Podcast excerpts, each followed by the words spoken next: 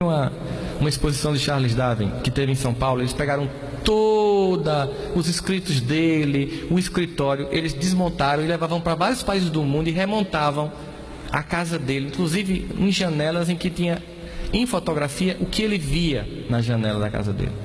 E comecei a ver toda aquela exposição lá no MASP sobre Charles Darwin e tal, e vendo a história dele, percebendo que ele antes dos vinte anos começou tudo aquilo. Eu disse, como eu sou burro, o cara com antes dos vinte anos faz uma coisa fantástica dessa.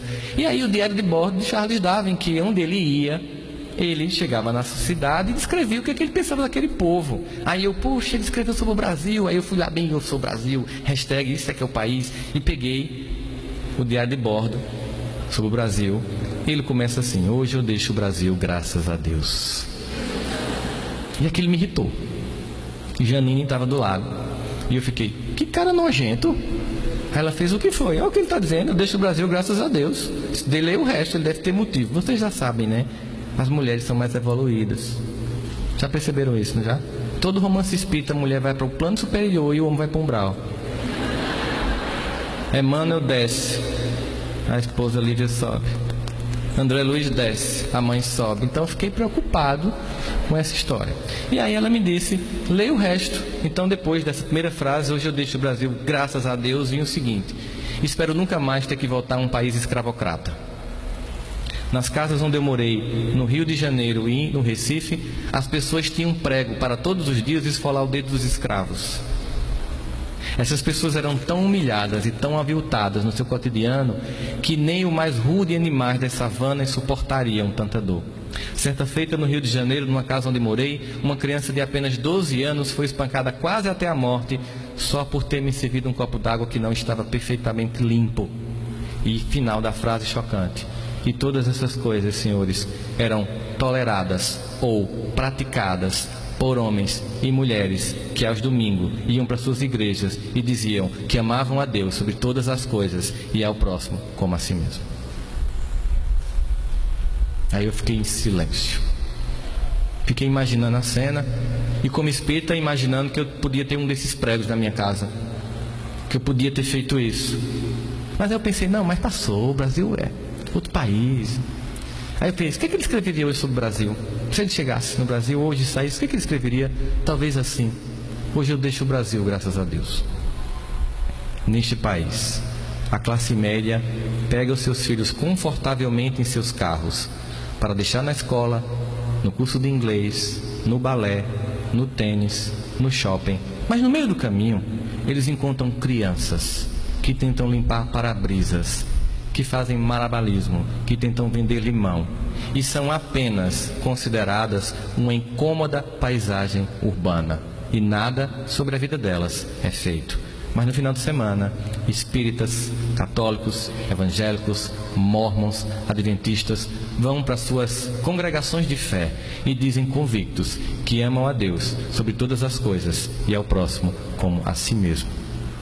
E aí a gente lembra de João em seu evangelho, quando diz, mente o homem que diz que ama a Deus a quem não viu e não ama ao seu irmão a quem viu.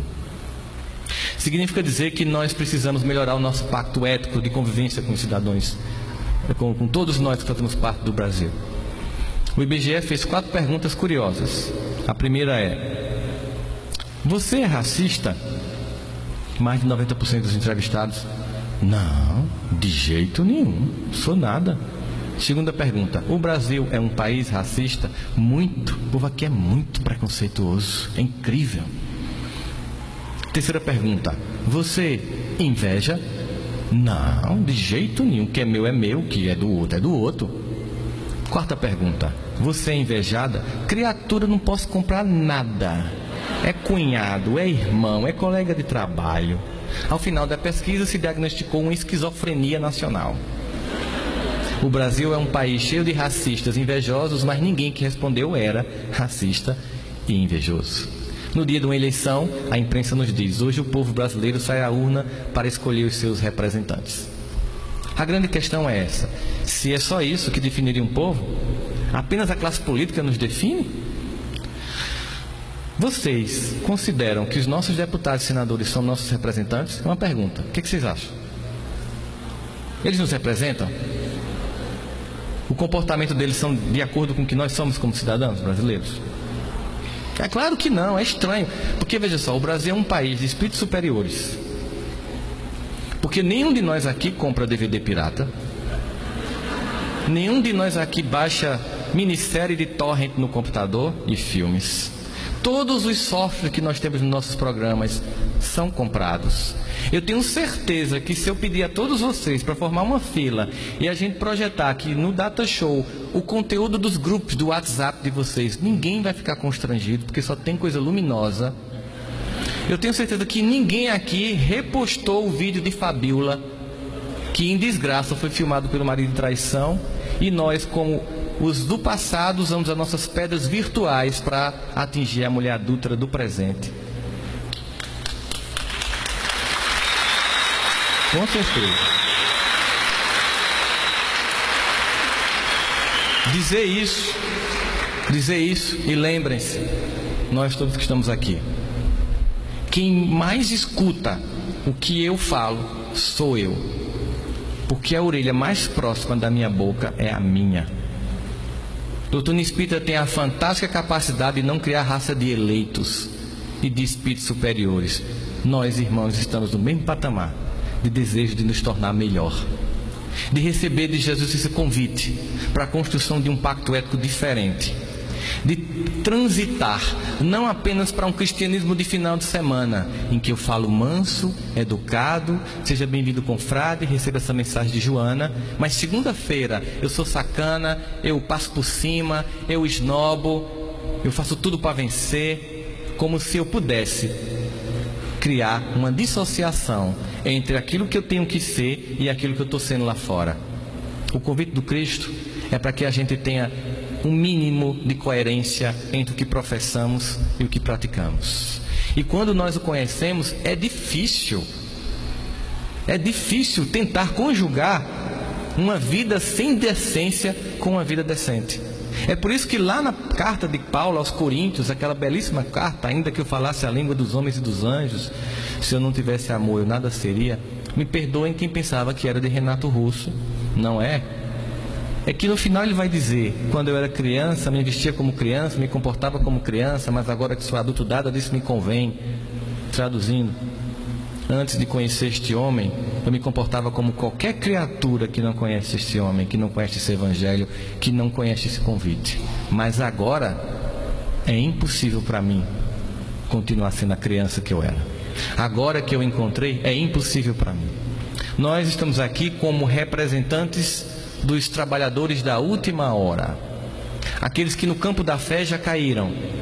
Estamos dentro de um sistema de, de perspectiva, de vivência do evangelho diferente. Nós não estamos aqui financiado pelo poder público em uma estrutura de mais de um milhão e meio de reais no Parque do Povo. Nós estamos aqui suportando o calor dessa quadra, porque o que nos traz aqui, sabe quem é? É Jesus. É a nossa saudade de desta feita não apenas conhecer, mas viver este evangelho.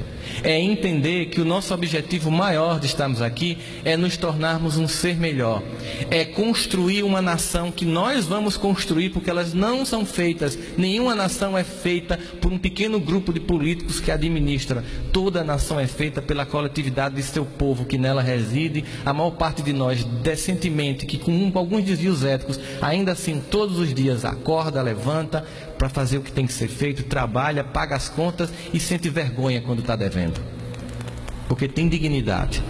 E sobre os nossos irmãos que estão na política, não apenas a projeção das sombras que tem, que tem em nós, sobre eles, muito menos a crítica mordaz, achando que há santos e demônios, quando na verdade, independente do partido, são pessoas que acertam num ponto e se equivocam no outro, como qualquer um de nós.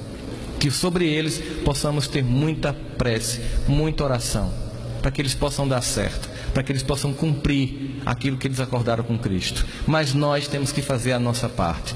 Nós temos que aumentar a nossa fraternidade, a nossa tolerância, para que a gente possa ser o laboratório modelo para o mundo, que vai mostrar que é possível conviver com todas as diferenças no campo da cultura e da fé. e ainda assim poder ser uma nação organizada, onde nós respeitamos todos os outros no convívio da coletividade.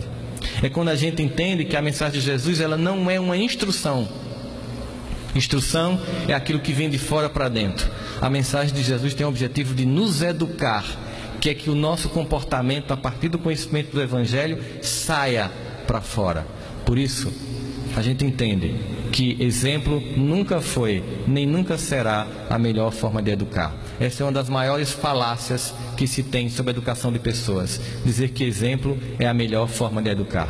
Exemplo é a única, única forma de educar.